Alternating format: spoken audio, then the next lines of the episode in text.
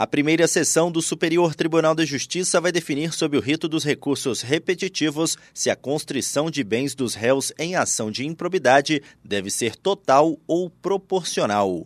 A questão submetida a julgamento foi cadastrada como tema 1213. O relator, ministro Herman Benjamin, ressaltou que o caráter repetitivo da matéria foi verificado a partir de pesquisa à base de jurisprudência do STJ, que identificou a existência de 18 acórdãos e 725 decisões monocráticas proferidas por ministros da primeira e da segunda turma com a mesma controvérsia.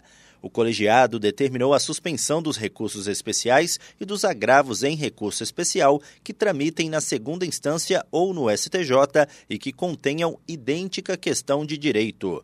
A possibilidade de aplicar o mesmo entendimento jurídico a diversos processos gera economia de tempo e segurança jurídica. Do Superior Tribunal de Justiça, Tiago Gomide.